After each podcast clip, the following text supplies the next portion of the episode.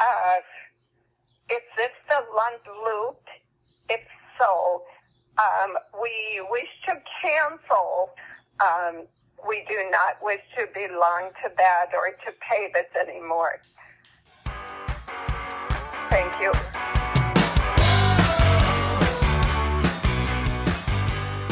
Hey, everybody, welcome to the Lund Loop Podcast, the podcast where we talk about the intersection of markets, trading, and life. And in a few minutes, I'm going to talk about signal, how to find signal or different types of signal in the market.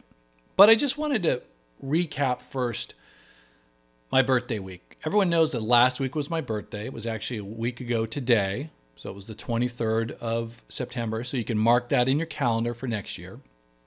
And I don't really like to do anything big for my birthday. I'm not a big birthday guy. But my wife suggested that we go out and have a family dinner, go out to Korean barbecue. It's one of all of our favorites. Obviously, we couldn't do it on Friday. Friday is a tough day to do it. I was doing the Lund Loop. She didn't get home from work till late. So we decided that we would do it on Saturday. But do you ever have one of those situations where you have an event that you're going to go to later in the day and you and your wife or your spouse get dangerously close to fighting over the course of the day leading up to that event and you know that if you do that that event is going to be horrible that's kind of what our saturday was like. Saturday morning my wife and i we have a ritual. We get up early and we go hiking. We have the kids go with us every other week. We give them a week off. And then we go get breakfast and then we go do shopping. We go to the supermarket. Then we get back home. So we went and did our normal ritual on Saturday, got done with the supermarket. We're driving home, and my wife says, Oh, you know what? We have to stop at Smart and Final. And inside me, I'm just like, Ugh. I'm like, oh, why? Turns out that one of my wife's staff at work is having a baby, and she wants to give her a little, you know, baby shower thing before she goes on maternity leave. And it's totally in line with my wife. She's a, a good boss. She's always doing little luncheons and little events for her staff. And that's part of why I like her, because she's a, a, a kind person. But I'm also really anxious to get home because Saturday mornings are like my favorite. We get our stuff done. I get home, it's quiet. I've got time to catch up on what I missed during the week which is usually reading. I can read for a few hours, I can do a project. It is my birthday week, so I'm like, eh, but I'm not a dick. So I'm like, okay, let's go to Smart and Final. I've got my AirPods. I'll just put those on, listen to a podcast, follow you around as you get whatever you need. We get there, and immediately she's tapping me. Can you help me? I like, what? I want to get some charcuterie for the party. And I'm like, honey, they're not going to want charcuterie. Just get some cold cut. No, I really want them. I know you like charcuterie. Help me pick some stuff out. I said, we're at Smart and Final. There's not going to be any good charcuterie here. All right, whatever. So I find uh, like one of those salami, you know, those pre-cut salami selections, the, you know, the pepper salami, the Genoa salami, whatever. I, I go, here, how about this? Okay. Uh, I want to get him some cheese. I think is it like a cheese platter. Okay, so I grab some, you know, double pepper Colby Jack thing here. Well, will they like this? Is this good? I'm like, I don't know. Well, I mean, would you eat this cheese? I'm like, it's not my favorite, but well, let's get something better. So I find something better. This goes on and on with everything. I want to get him some olives. Okay, cool. Here's a Mediterranean olive pack. They're Kalamata olives. You know, well, do you like these? I'm like, they're not my favorite, but they'll be fine for your staff. Well, let's get something better. This goes on and on, and I'm just, I just want to pull my fingernails out because all I want to do is get out of Smart and Final and just get to the house and my time on my birthday week. She wants to get popcorn, so we go get popcorn. Then, oh, you know what? she's having a boy. Let's get some streamers. I get see if they have any blue and white streamers. Finally, we get out of there. We avoid the argument, which is great. Uh, I had a uh, I had a massage booked that afternoon before we went to the Korean barbecue. I thought I would treat myself. I haven't had a massage in a long time. I used to be, I guess, what you would call a massage whore. I used to get a massage every two weeks. I just loved it. And the best part is that I found a, a masseuse that was really good and, and figured out exactly how I like my massages. I, get, I don't have a lot of fat on me. And so if someone doesn't, if they use the wrong pressure or they're using the wrong techniques or they're pushing the wrong areas, it really becomes the opposite of pleasurable. It becomes a uncomfortable experience that you're paying for. So I found this masseuse after a little bit of trial and uh, trial and error. We got it dialed in. I like to be face down most of the time. I really just want them to work on my shoulders, arms, lower back, uh, maybe a little bit of um, you know the, the back of your thighs, and maybe a scalp massage. That's it. So got her dialed in. It was it was a pleasure to go to her. Then she moved away, and then there was COVID. So I hadn't had a massage for a long time. The last massage that I had, which I did like a month and a half ago, I thought, okay, I'm going to go to, I'm going to try again. I didn't know where to go. I found a place, one of those chain places, uh, Massage Envy. I walked in. I said, "Hey, can I, can I book a massage, or can I actually can I get a massage?" He said, "Yeah, we only have one masseuse, Susan. She's really good, great." She comes out, and it's very obvious that Susan is blind.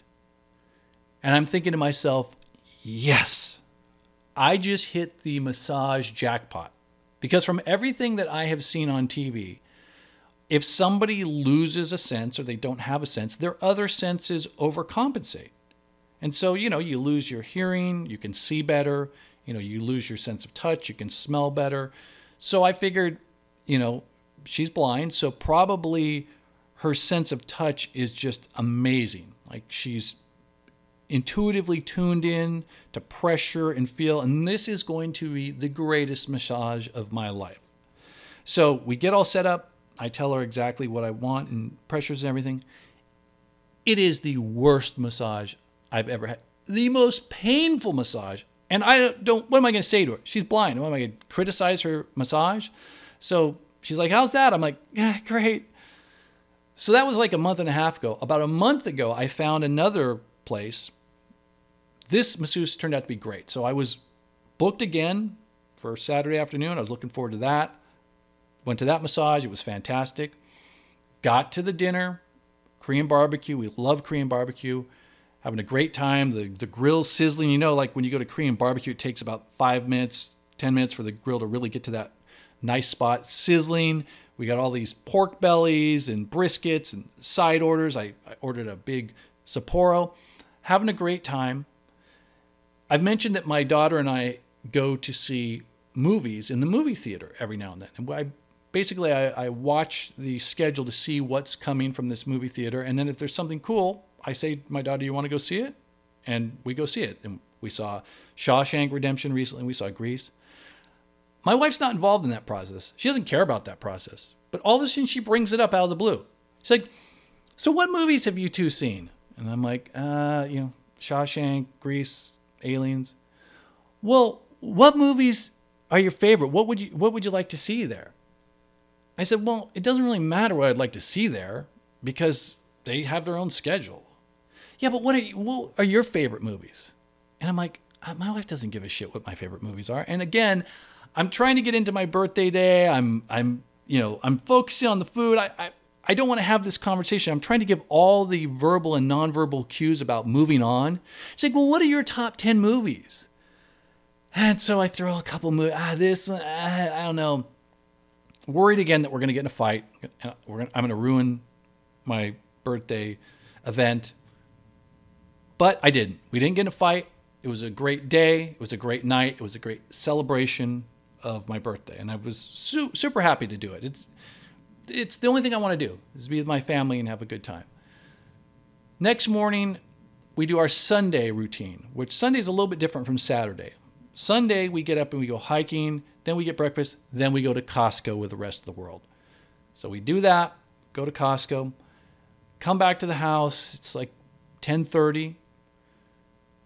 here's the thing about life life will humble you if you are too cocky, life will humble you if you are too arrogant, life will humble you if you tempt the gods.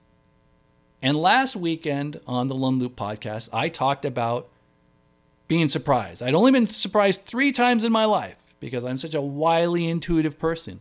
And the gods of irony, they listened to that podcast.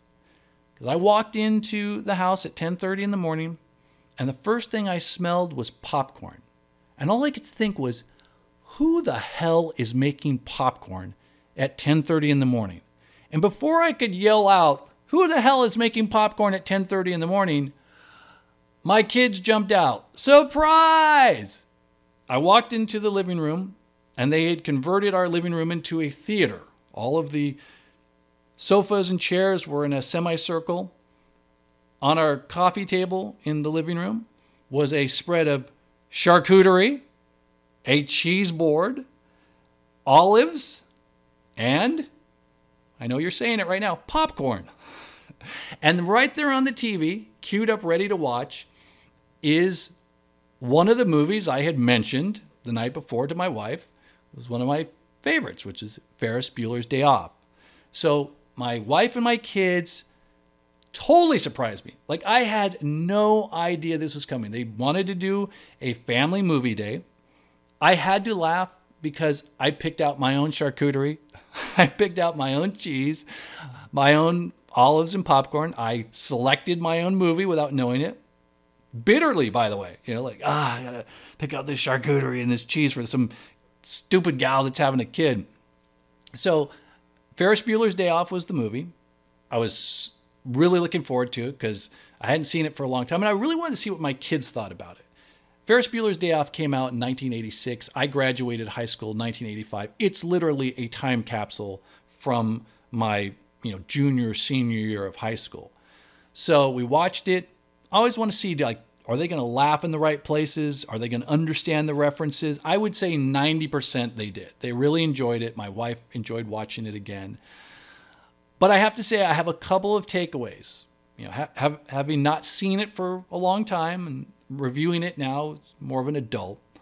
Uh, first takeaway is I was just stunned at how archaic their computers were. I mean, I grew up in that time, and looking back at these big hulking things that were on the desk and the the interfaces and the graphics, I was like, Jesus Christ, I, I can't believe that that was ever a thing. The second thing was, it was amazing to see all these people in all these situations with no cell phones. It really was weird. And not only that, but every phone that they did have was a big hunking, you know, you know what type of phone I'm talking about. In fact, there's a couple scenes where they're playing this phone game and it's a multi-line phone that's got those little square acrylic buttons at the bottom and somebody puts a, a person on hold and then has to go back over to it and it's blinking and they they zoom in on it my kids had no context. They didn't know what that was. They're like, I don't, what's that? There was those big things, and why are they blinking? So that was funny.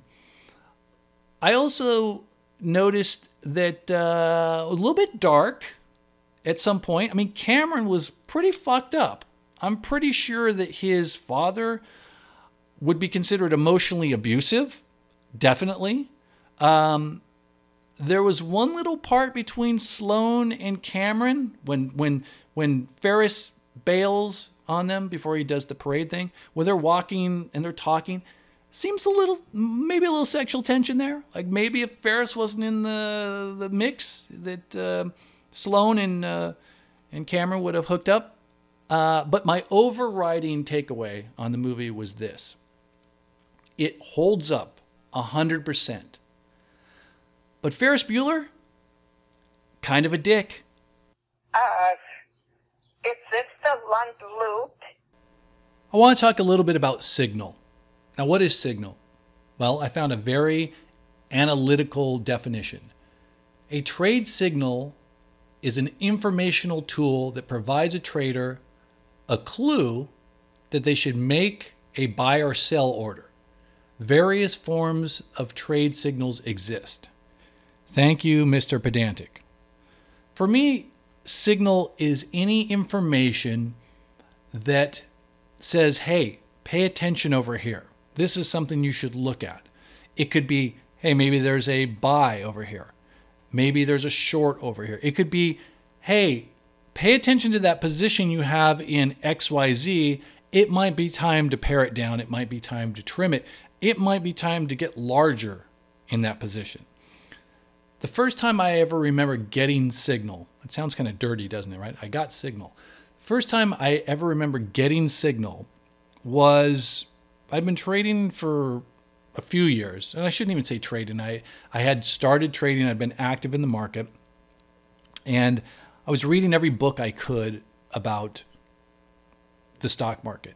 There weren't a lot of technical analysis books, or at least I didn't know there were a lot of technical analysis books because there was no internet. So even though they existed, like I think Edwards and Magee was 47, but I didn't know it was out there.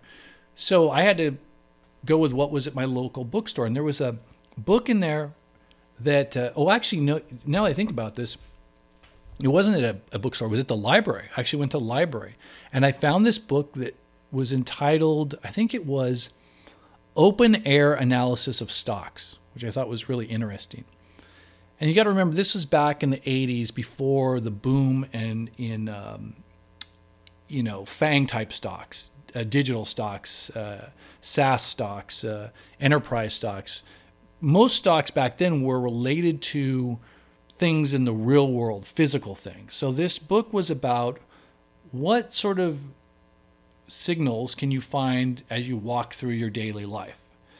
Very basic compared to how we do things now, but it was like, hey, you go to the supermarket and you notice that everybody's buying XYZ. Maybe you should go look if and see if you know XYZ is made by a public company. Hey, you went to Disneyland and the line was out the door. Maybe you should buy Disney stock, stuff like that. And so at the time, I had found this drink. Uh, it was a sparkling water that was flavored, like fruit flavored, but different than any sparkling water I'd ever had before. Every sparkling water at that time, when they had a fruit essence, it just tasted horrible. But there was this uh, drink called Clearly Canadian, and it was absolutely fantastic. I loved it. It was uh, they had like peach or raspberry, and so you're drinking this clear water, but it had this really fragrant fruit taste. And I don't know why, but I just thought, hey, is this is this company publicly traded? So clearly Canadian wasn't, but I looked on the back of the bottle, and it was brewed by I think it was called International Beverage Consortium or something. Turns out it was a Canadian company that, in fact, was listed on the TSX. So I went to my broker and I said, buy me $500 worth of this stock. And of course, I told everybody that I love Clearly Canadian. And not because I told everyone I loved it, but Clearly Canadian started taking off, started blowing up. And I think I 10xed my investment. So I went from 500 bucks to $5,000, which back then I was 21. Seemed like it was all the money in the world. Seemed like it was super easy. That was the first time I found signal just by paying attention to what I was doing. Now, as I've been doing this for years and years and years, I find signal in different places. For example, and I just talked about this in Discord the other day, I have a list in TradingView called crap stocks. They're all the stocks that have been beaten to shit over the last nine months. But sometimes I can find signal in there. For example, I'll see a down day. I'll look at that list. I think there's like 40, 50 stocks in there. They're all red. And the market starts to kind of find a, a, level, and I start seeing green stocks popping in there. You know, two, three, four, five stocks. Market comes up a little bit more. Now all of a sudden, 25% of my crap stocks are green surprisingly, that has been a signal for me to go, okay, maybe there's a turn here in the market. Maybe there is a broader, you know, lift that I can't see. It's telling me to pay attention to some of these stocks intraday, maybe get involved. Another signal that that I know we all have is those Schleprock traders or investors, the people that for some reason are always at the exact wrong time. They always want to buy right at the top of the bubble. They always want to sell at the bottom of the bubble. I have or bottom of the uh, the crash. I have a brother-in-law who is exactly like that. He's not interested in the market at all until we're at the top of a mania, and then he wants to buy.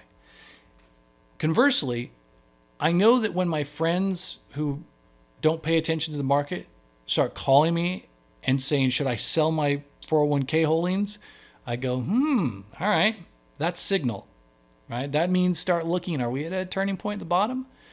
There's lots of different ways you can find signal. You can find signal on Twitter, depending on who you follow and how you curate stuff. I can feel fear on Twitter. I can feel it. I haven't felt a lot of it this year, but there have been times when I've been like, okay, and I've even felt it to like the the the minute.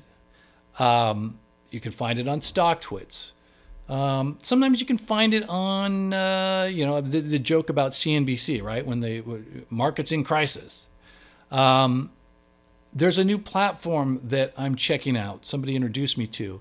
It's a platform that is designed. It's kind of like a StockTwits, but it's designed for um, up and coming hedge fund managers, uh, people that are younger, uh, that think they know, you know, what they're doing.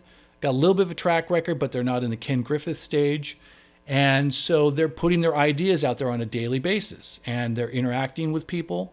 Uh, it's it's invite only right now, so I I can't um, invite Lund Loop subscribers there. But they're doing it to figure out signal. Can we, you know, are we seeing the same themes pop up? Are we seeing the same names pop up? Are we are there some macro ideas that make sense that we should pay attention to? I think that you should follow signal wherever you find it if you think it's valid with one caveat. And you know what I'm going to say. If you're a Lund Loop subscriber for any amount of time, you know exactly what I'm going to say. The signal has to line up with the technicals. So the way I look at it is it's like it's like the marketing funnel. At the top of that funnel, we're dumping signal in, right? From all different sources. And we're constantly refining it. You know, it's like water coming through the rocks and it's purifying as it goes down, uh, you know, through the aquifer. We're dumping lots of signal in, we're refining it using our criteria. That can be your indicators, it can be your studies, uh, it can be just price and volume. Uh, and then we're putting on uh, trades based upon risk parameters that we can define. And uh, we know how much we can lose, and we're okay with that.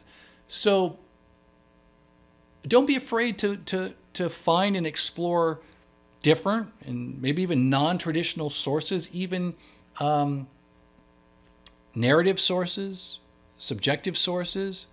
Um, dump those all into your idea funnel, but make sure you run them through technical analysis. Make sure you're running them through uh, your criteria. Make sure you're you're always looking for um, looking at them from a risk parameter first. Uh, but I've had some of my best ideas, my my biggest payoffs came from just random signal that if I hadn't been paying attention to, I would have totally missed. Um, I would like to repeat that want to be canceled from the Lund loop, whatever you've got me on.